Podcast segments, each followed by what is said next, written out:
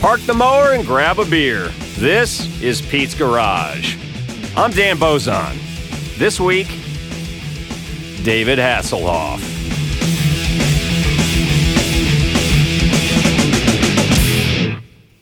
Nope, no way, can't be done. My buddy Chris spoke for the rest of us. We were all highly skeptical of our classmate Jeff's claim. Bullshit, Jeff shot back. Yes, it can. I can totally get him to say it. The gauntlet had thus been thrown down. Jeff was going to somehow dupe our Naval Academy company officer into saying David Hasselhoff. Publicly, with witnesses present. You'll see, Jeff said. Just watch me. It was a huge challenge. Company officers of the Academy ranged in temperament from den mothers to prison wardens. Ours, the lieutenant, was, uh, shall we say, a bit uptight. He was far more interested in the minutiae of Academy regulations than he was in anything relating to popular culture, like Baywatch. David Hasselhoff was an object of fascination for those of us in Fifth Company. We considered him both a legend and a buffoon. I mean, Knight Rider, come on, you couldn't deny that. Or all that running around in swim trunks with Pamela Anderson. And that chest hair? Fantastic. But then there was that song. Hasselhoff's Looking for Freedom had somehow become the anthem of communism's demise in Eastern Europe. It was awful and embarrassing. Or fantastic if you were a German. Why they take him so seriously over there, anyway? I don't remember how the idea of the lieutenant saying David Hasselhoff had originated, but there was wide agreement that anyone capable of managing such a feat would have achieved something epic. And if anyone could pull it off, it was Jeff. He was hyper smart with a complete inability to take anyone in a position of authority seriously. Lieutenant Tom Keefer's observation in the Caine Mutiny came to mind when one thought of Jeff. According to the fictional Keefer, the Navy is a master plan designed by geniuses for execution by idiots. If you are not an idiot but find yourself in the Navy, you can only operate well by pretending to be one. I was one of the idiots, and I was okay with that. Jeff was one of the geniuses. So when he said he could pull it off, you at least had to consider the possibility.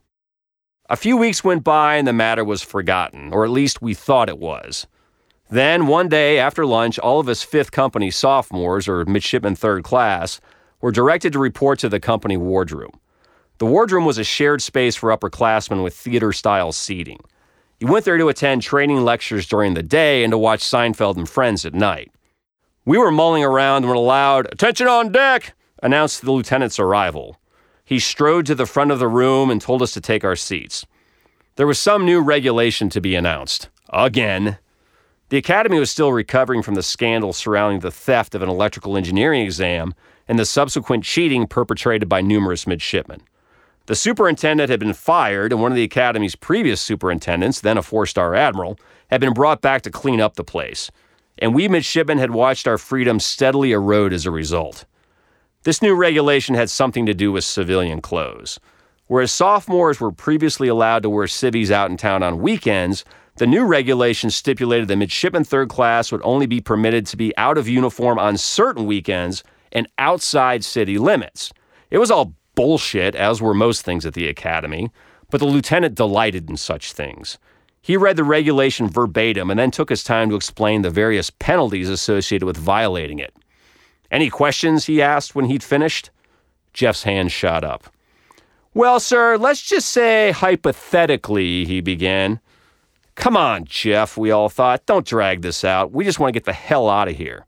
Let's just say, he went on, that midshipman third class, I don't know, let's call him. And he threw his arms up at his sides and looked around the room as if searching for the right name. Let's call him midshipman third class David Hasselhoff. Let's say his sponsors live in town and he's just hanging out at their house for the weekend.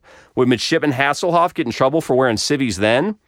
Sponsor families were those that volunteered to host midshipmen on weekends to give them a respite from the academy.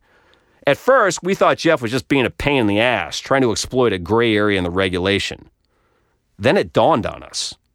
He was going for it. He had just baited the lieutenant. We all shot sideways glances at each other, careful not to betray Jeff's incredible stunt. And then we waited and waited. Finally, the lieutenant replied, Well, if he'd read and understood the regulation, Midshipman Third Class David Hasselhoff would already know the answer. No, he cannot be in civvies anywhere within city limits. That includes his sponsor's house. Oh, okay, Jeff replied. Understood, sir. It took a second to sink in. We sat there, stunned. Holy shit. By God, he'd done it. We all struggled to keep straight faces. Any more questions? the lieutenant asked. Nope. Have a nice weekend, he said. Dismissed. Outside the wardroom, it was chaos.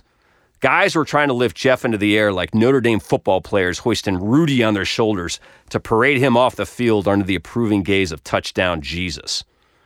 The U.S. Naval Academy is a special place, a place of high achievement. And through all the years I've been associated with it, no other achievement stands higher. Well done, Jeff. David Hasselhoff would be proud. I know I sure as hell am.